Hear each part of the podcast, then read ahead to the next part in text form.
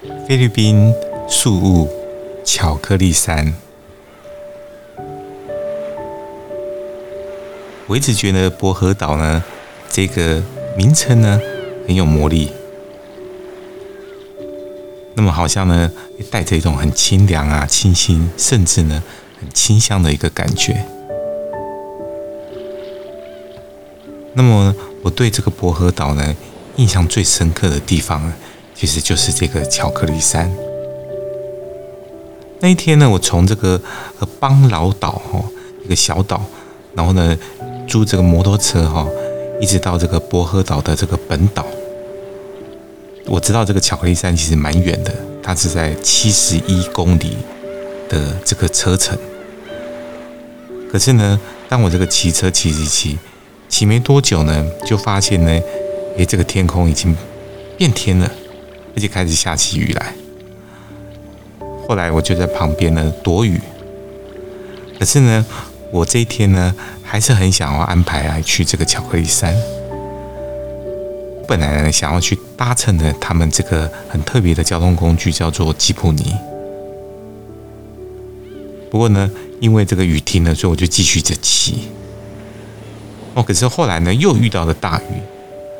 那么这时候呢，哎，我觉得还算了，我还是不要呃骑车过去好了。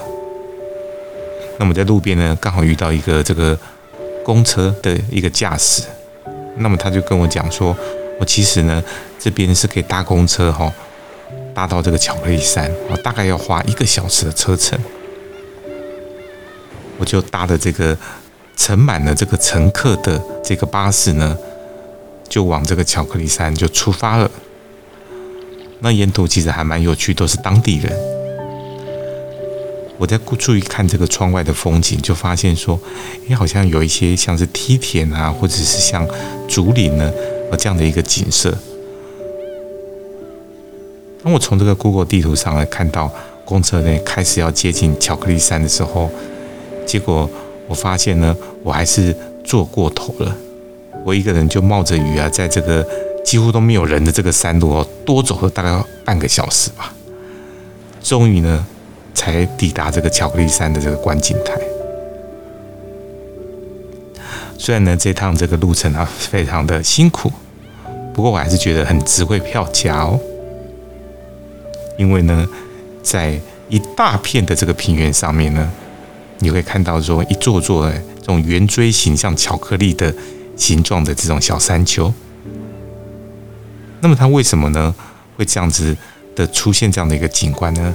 是因为呢，它太过的干枯，所以呢长不出这个树木，那只有这种很短很短的这种植被。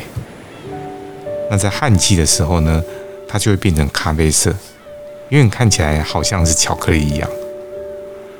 我然后总共呢，很壮观的景色，是因为它有一千两百六十八座的这个小山丘，形成一个很特殊的地理奇观。所以呢，在一九八八年的时候，还列入了这个联合国世界遗产。有关巧克力的这个传说啦，很多啦。有一说呢，就是说在中古时候呢，有两个这个巨人哈，分别呢向对方来投掷这个石块，所以呢，这个巨石啊掉地上呢，就变成了这样的一个景观。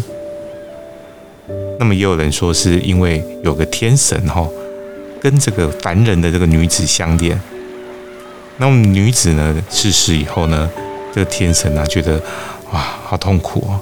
所以一直流下这个不舍的眼泪，这些眼泪呢，就形成了这一座座的小山丘。所以呢，这个景观也称为是巨人的眼泪。不管是怎么样的一个传说哈，这个巧克力山啊，跟我们台湾最近几年流行的这个抹茶山哈颇有这个异曲同工之妙哈所以大家如果有机会呢到这个薄荷岛哈也可以去看看这个很特别的巧克力山丘。